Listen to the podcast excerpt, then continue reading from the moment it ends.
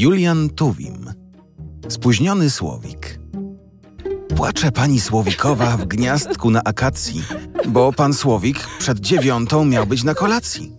Tak się godzin wyznaczonych pilnie zawsze trzyma, a już jest po 11:00 i Słowika nie ma. Wszystko stygnie. Zupka z muszek na wieczornej rosie, 6 komarów nadziewanych w konwaliowym sosie, motyl z rożna przyprawiony gęstym cieniem z lasku, a na deser tort z wietrzyka w księżycowym blasku. Może mu się co zdarzyło? Może go napadli? Szare piórka oskubali, srebrny głosik skradli? To przez zazdrość, to skowronek z bandą skowroniątek.